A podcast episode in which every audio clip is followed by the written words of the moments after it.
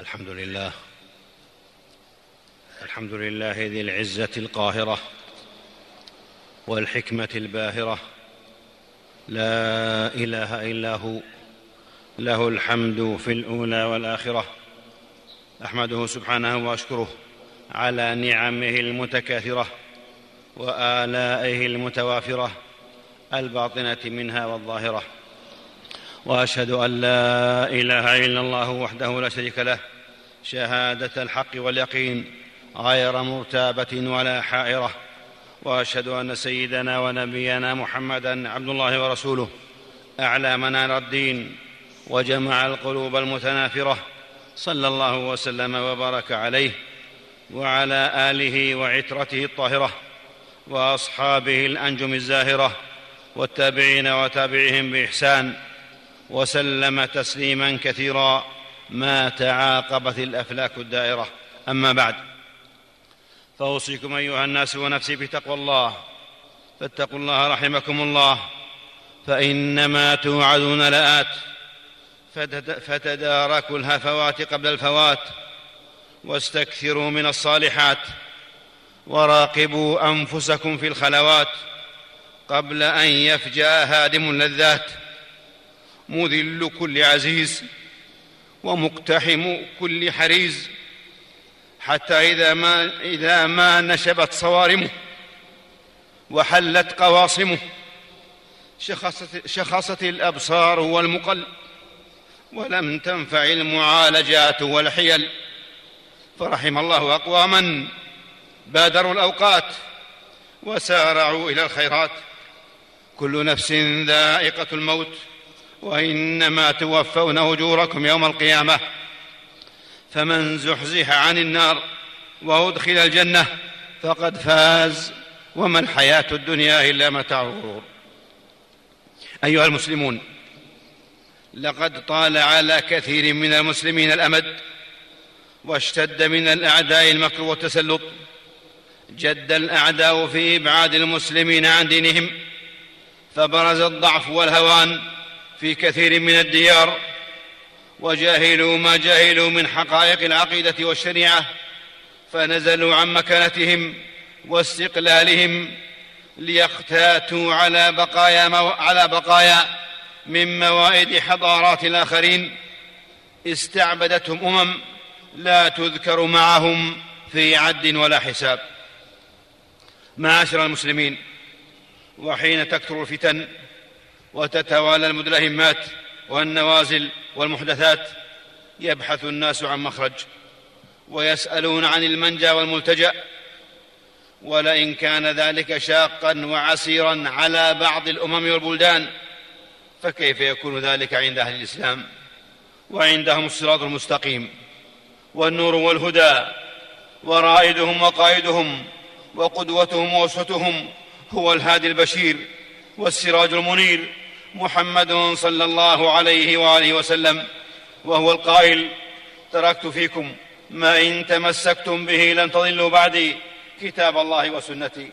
ووصيته في حديث العرباض بن سارية رضي الله عنه في قوله رضي الله عنه وعظنا رسول الله صلى الله عليه وسلم موعظة وجلت منها القلوب وذرفت منها القلوب فقلنا يا رسول الله كأنها موعظة مودع فأوصنا. فكان مما قال عليه الصلاة والسلام فإنه من يعش منكم بعدي فسيرى اختلافا كثيرا. فعليكم بسنتي وسنة الخلفاء الراشدين المهديين من بعدي. عضوا عليها بالنواجذ وإياكم ومحدثات الأمور. نعم معاشر الأحبة إن اي إن أي حياة فاضلة لا بد لها من رائد. وكل مسيرة ناجحة لا بد لها من قائد. ومن غير رسول الله صلى الله عليه وسلم رائد للحياة وقائد للأحياء وهو الرائد الأمين والمبلغ الأمين. عليه من الله أزكى الصلاة وأتم التسليم. وهل كان رفع ذكر النبي صلى الله عليه وسلم في اليوم والليلة خمس مرات ينادى باسمه الشريف عبر الأثير؟ إلا لتتواصل معه النفوس والأرواح من غير انقطاع ولا ليوم واحد بل, بل ولا جزء من يوم. عباد الله ومن أجل هذا كله فقد حفظت سنته وسيرته لأنها الترجمة المأثورة لحياة هذا النبي الكريم صلى الله عليه وسلم. هذه السيرة المتميزة بشمولها وكمالها. سيرة نبينا محمد صلى الله عليه وسلم هي المصدر الحي والينبوع المتدفق للحياة الإسلامية والمنهج الإسلامي المستقيم وهي المخرج وهي المحجة. إنها أصح سيرة لتأريخ نبي مرسل. سيرة محمد صلى الله عليه وسلم ليست مجرد تاريخ يروى أو قصة تسرد أو واقعة تحكى ولكنها تسجيل دقيق لحياة رجل اختاره الله واصطفاه, رسالة واصطفاه لرسالته وأحاطه بعنايته ورعايته وخصه منذ ولادته بخصائص ليست لأحد غيره. الله أعلم حيث يجعل رسالته. ولمزيد من الإيضاح معاشر الإخوة تأملوا الفرق الكبير بين مسار التاريخ ومنهجه ومسار السيرة النبوية ومنهجها. التاريخ مرجعه العقل الإنساني والعادات البشرية. وطبيعة العمران والأحوال الإنسانية. أما سيرة محمد صلى الله عليه وسلم فلا تحكمها العادات ولا تخضع للعقل المجرد بل المصطفى صلى الله عليه وسلم بشر يوحى إليه وما ينطق عن الهوى إن هو إلا وحي يوحى. ومن, ومن هنا أخطأ من أخطأ من المستشرقين والمستغربين ومن سار على منهاجهم وهم يدرسون سيرة محمد صلى الله عليه وسلم وحياته لأنهم نظروا إليها على أنها تأريخ إنساني بحت. وما فقهوا أن التأريخ المجرد قاصر على الطبيعة الإنسانية والحياة الاجتماعية. أما السيرة النبوية فلها مقاييسها الربانية وخصائصها الرسالية فالوحي مصدرها والاختيار من الله سرها وإصلاح البشر غايتها. الله أعلم حيث يجعل رسالته. أم لم يعرفوا رسولهم فهم له منكرون. إن الله اصطفى آدم ونوحا وآل إبراهيم وآل عمران على العالمين. الأنبياء معصومون مصلحون هادون مهديون. في خصائص دينية وغيبية لهم معجزاتهم وكراماتهم التي لا يشاركها فيها غيرهم. ومن أجل هذا فإن أي دراسة للسيرة تتجاهل أو تتغافل عن هذه الخصائص النبوية وتجعلها تاريخا بشريا مجردا فسوف, فسوف تقع في أغلاط في المنهج وفي التفسير وفي النتائج بل قد يقعون في تخبط وتناقض وجهل وضلال. أما من تعمد السلوك المعوج بقصد التشكيك أو التحريف أو الإبطال فإن الله يحبط عمله. ويرد كيده ويرد كيده في نحره كما هو مشاهد ولله الحمد. والله يعصمك من الناس. إنا كفيناك المستهزئين. ويمكرون ويمكر الله. والله خير الماكرين. معاشر المسلمين. وحينما أمر الله سبحانه بالاقتداء برسوله والتزام سنته والتزام هديه وطريقته في قوله عز شانه لقد كان لكم في رسول الله أسوة حسنة لمن كان يرجو الله واليوم الآخر. وذكر الله كثيرا وفي قوله جل وعلا وما اتاكم الرسول فخذوه وما نهاكم عنه فانتهوا وفي قوله, وفي قوله تعالى قل إن كنتم تحبون الله فاتبعوني يحببكم الله ويغفر لكم ذنوب ويغفر لكم ذنوبكم والله غفور رحيم قل أطيعوا الله والرسول فإن تولوا فإن الله لا يحب الكافرين وأمثال هذه النصوص لما كان ذلك كذلك حفظ الله لنا هذه السيرة النبوية. حفظا لم يكن لأحد قبله ولا بعده عليه الصلاة والسلام. وهيأ لها من أهل العلم والفقه والتحقيق والتوثيق ما يبهر العقول ويهج النفوس ويقيم الحجة. فحظيت السيرة بتوثيقها كتابا وسنة توثيقا متواترا نقلا في السطور واستيعابا في الصدور. ومقترنا ومقترنا بمشاعر التعظيم والإجلال وممتزجا بصادق الحب والتقرير وقد تجلى هذا التوثيق والتدوين في جهود أجيال من رجالات العلم تعاقبوا على توثيق رواياتها وأحداثها افعالا واقوالا وهديا في أقصى درجات الدقة والضبط. ومنهج علماء الحديث رفع الله قدرهم وأعلى مقامهم في التوثيق هو المنهج الذي اختص الله به أهل الإسلام في توثيق ما نقل عن نبينا محمد صلى الله عليه وسلم في شأنه كله تحريرا وحفظا وضبطا وصيانة عن الروايات الموضوعة والمكذوبة وتمييزا للضعيف من الصحيح والحسن. في درجات من الضبط والإتقان ولعله من المشمول بالحفظ في قوله عز شأنه إنا نحن نزلنا الذكر وإنا له لحافظون في أمانة وديانة وصيانة منقطعة النظير فلله الحمد والمنة. معاشر المسلمين. وسيرة نبينا محمد صلى الله عليه وسلم ليست هي سرد الروايات وتتبع الأحداث في حياته عليه الصلاة والسلام بل السيرة في معناها الشامل ومبناها المتكامل هي حياته ومنهجه وهديه وسمته ودينه ودعوته واقتفاء كل ما صح به النقل عنه إيمانا وتوحيدا وأحكاما وأخلاقا في شأن الحياة كلها. ذلك أن حياة النبي صلى الله عليه وسلم وسيرته هي التفسير الحي لنصوص الشريعة كتابا وسنة فالسيرة لا تنحصر في التفسير اللفظي وحده. السيرة توحيد في مواجهة الشرك والوثنية والخرافة ووحدة في مواجهة الفرقة والتشتت ودولة في مواجهة القبيلة والعشيرة وحكم وتشريع في مواجهة الأعراف والتقاليد وأمة في مواجهة التحزب والعصبية وإصلاح وإعمار في مواجهة التخريب والفساد وعلم في مواجهة الجهل والأمية. سيرة نبوية محكمة ضابطة لمسار المسلم في حياته كلها. في السيرة وتأملاتها وأحداثها يبرز الميزان الدقيق بين الحقوق والواجبات والعدل والقوة والرحمة والإحسان والمواساة والمساواة. والشورى والإدارة وزينة الدنيا وعمارة الأرض في إتقان وإحسان وتكامل وتعاون وبر وإيثار فالطهور شطر الإيمان والصلاة نور والصدقة برهان والصبر ضياء وطلب العلم فريضة وما يرد الله به خيرا يفقهه في الدين. وهل فقه الدين إلا فهم, الح... إلا فهم هذه الحياة ووظيفتها وإحسان العمل فيها؟ يقول سفيان بن عيينة رضي الله رحمه الله. إن رسول الله صلى الله عليه وسلم هو الميزان الأكبر فعليه تعرض الأشياء على خلقه وسيرته وهديه فإذا وافقها فهو الحق وما خالفها فهو الباطل. أيها الإخوة السيرة في قدوتها تهب الإنسان هويته والعقل بصيرته والوجدان قيمته. السيرة المصطفوية تبعث في المؤمن العزة من غير كبر. وعلو الهمة من غير بطر والثقة من غير غرور والطمأنينة من غير تواكل سيرة وأسوة تشعر بالمسؤولية الملقاة على الكواهل والأمانة والاستقامة والدعوة إلى الله على بصيرة. وبعد رحمكم الله.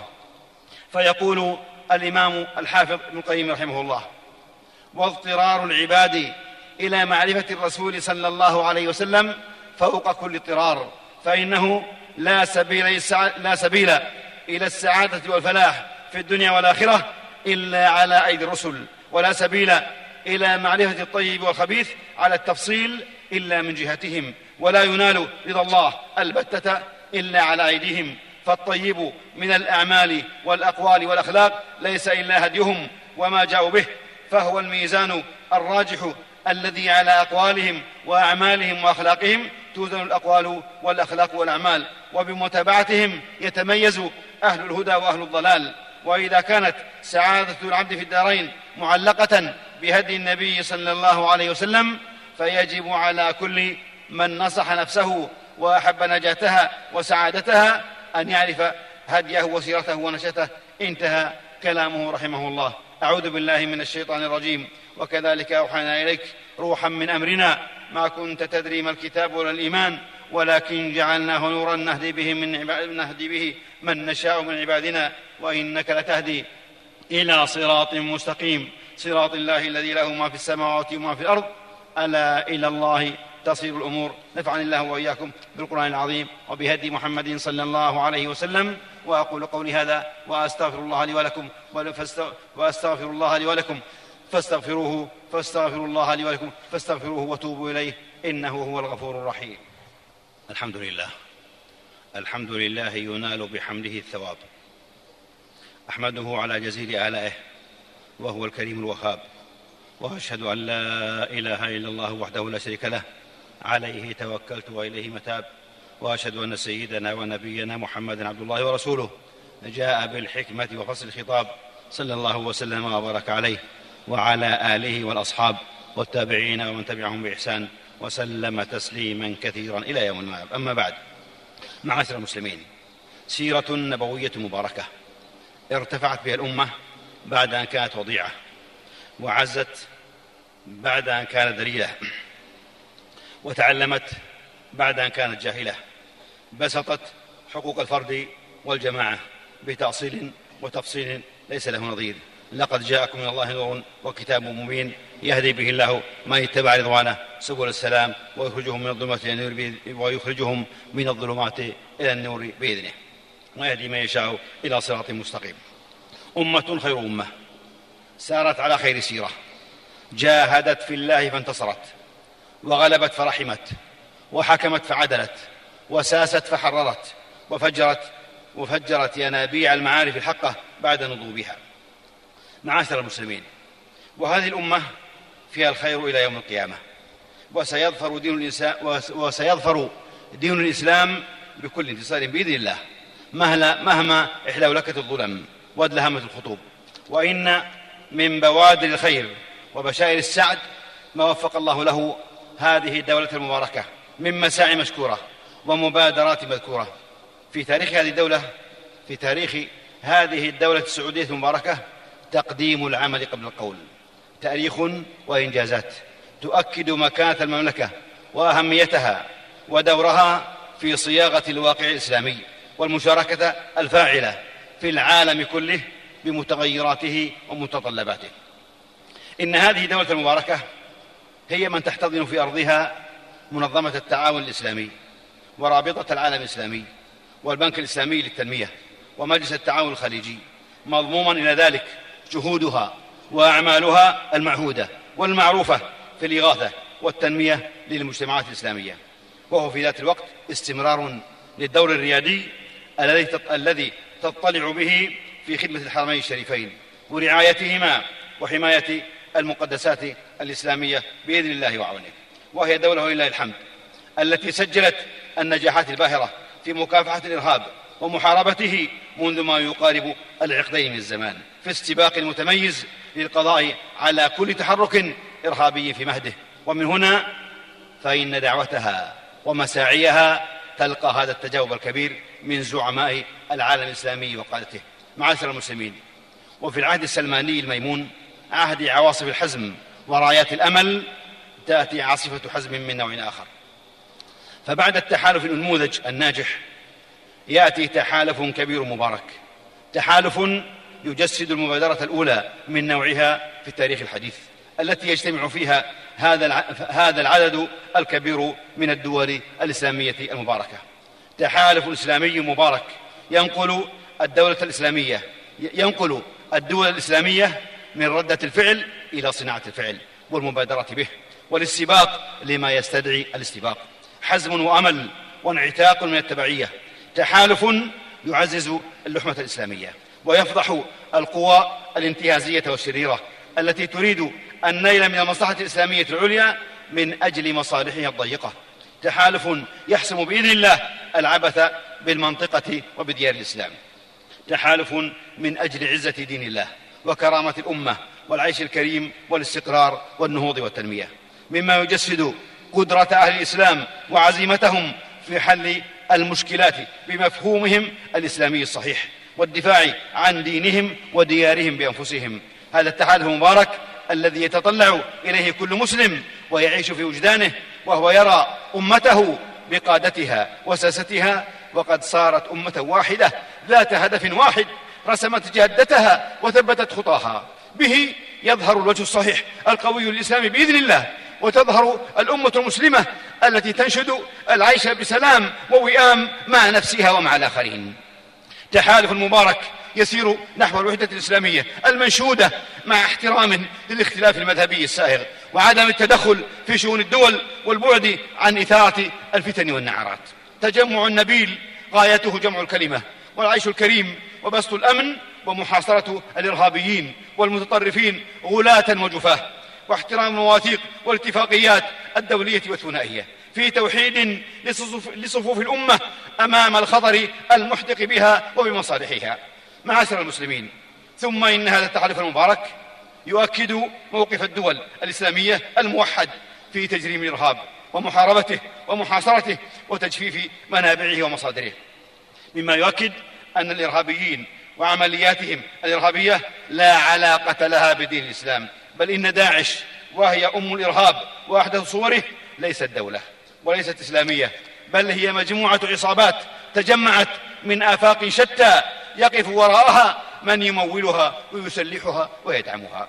أيها الإخوة هذا الإرهاب وإن وجد فيه من ينتمي إلى السنة فإنه ليس مقصورا عليهم بل هناك أكثر من ثلاثين منظمة إرهابية من المذاهب والطوائف الأخرى كلها تقتل على الهوية. وتسهم في تشريد الشعوب وتمزيق الدول وتشتت الأسر وتخدم الفوضى الخلاقة.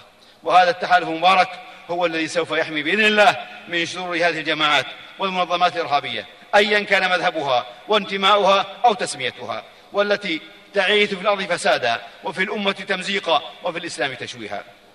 كما يشبه هذا التحالف حقيقة من يدعمون الإرهاب ويساندونه ويغذونه فكريا وسياسيا وماليا. وبعد حفظكم الله. وآدام عزكم فبارك الله في الجهود. وسدد الخطى وجمع كلمة المسلمين على الحق والهدى والسنة.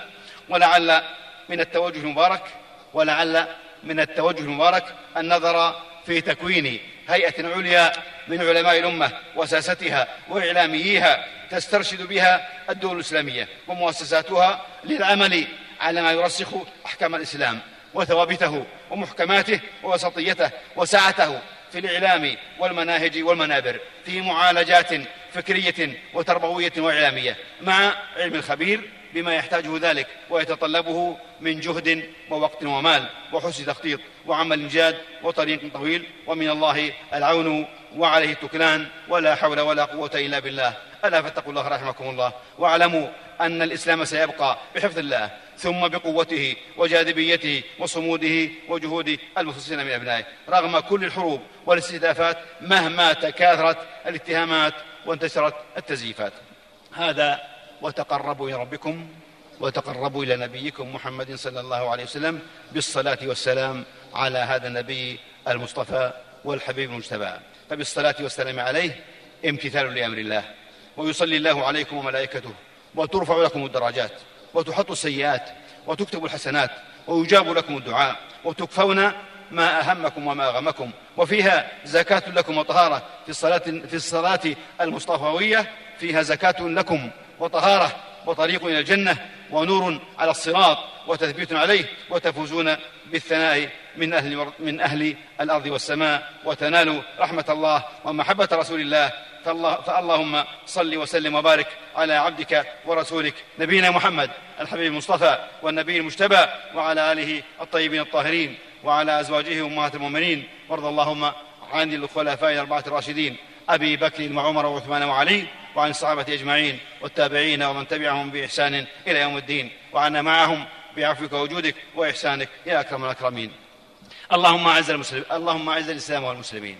اللهم أعز الإسلام والمسلمين.